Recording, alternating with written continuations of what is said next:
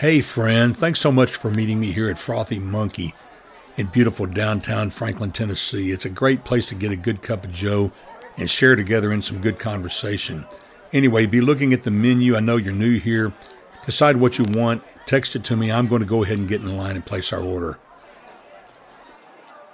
Hey, you're listening to Gwot Dot Rocks, God, the World, and Other Things. I'm Kenny Price, your host. Our mission always advancing equilibrium in the midst of an agitated world. Episode 115, Plain Revelation, Chapter 7, Part 2. What a difference salvation makes. This scene occurs before the activities of the Great Tribulation.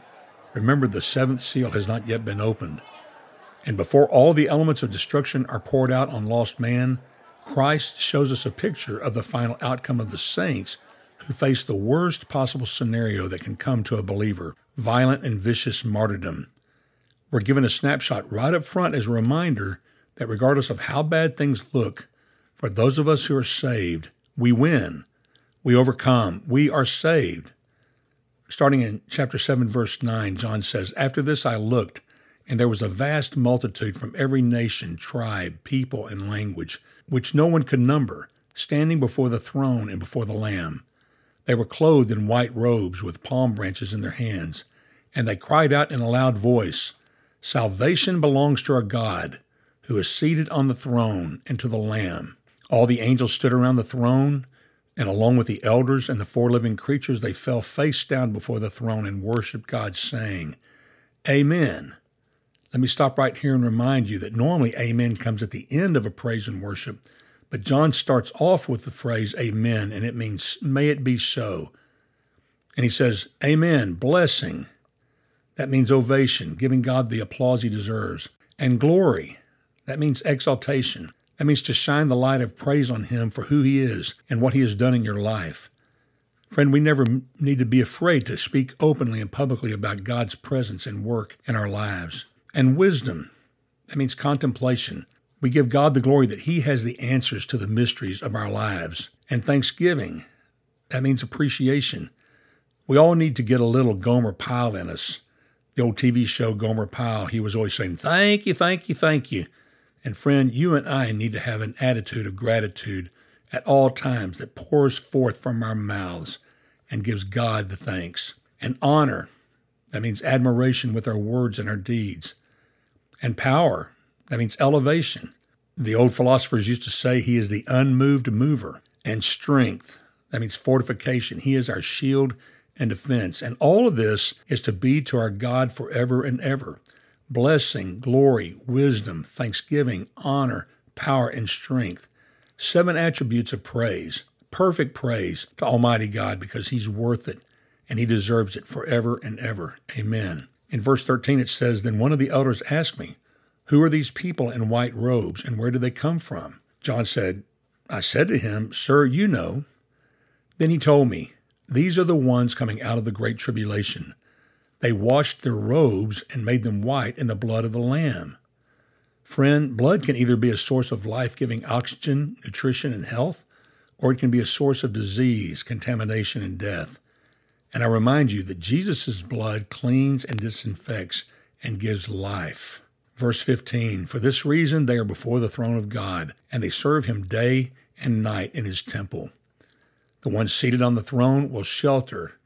It literally means to spread his tent over them. My friend, when we come into the presence of God and we are invited into his house to live forever, friend, we have physical, spiritual, and emotional protection and provision forever. In verse 16, it says, They will no longer hunger. That's physical protection. We have hunger the world over. We have hunger right here in Middle Tennessee. You have hunger right there where you live.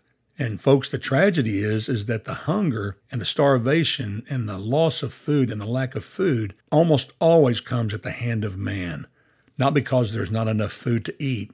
God provides for all, but yet because of war, because of totalitarianism, because of hate, because of abuse, because of anger, Food is withheld and people starve. It says they will no longer hunger. Physical protection, they will no longer thirst. If you live here in the United States, you take fresh water for granted. But my friend, the world over, people are thirsting to death. And Jesus says that the one who sits on the throne says that they will no longer thirst. That physical protection. And it says the sun will no longer strike them, nor will any scorching heat. We have physical protection. We're going to have climate control in heaven. Praise God. And I'm telling you, it's a serious thing. And we don't take it for granted, but God gives us physical protection.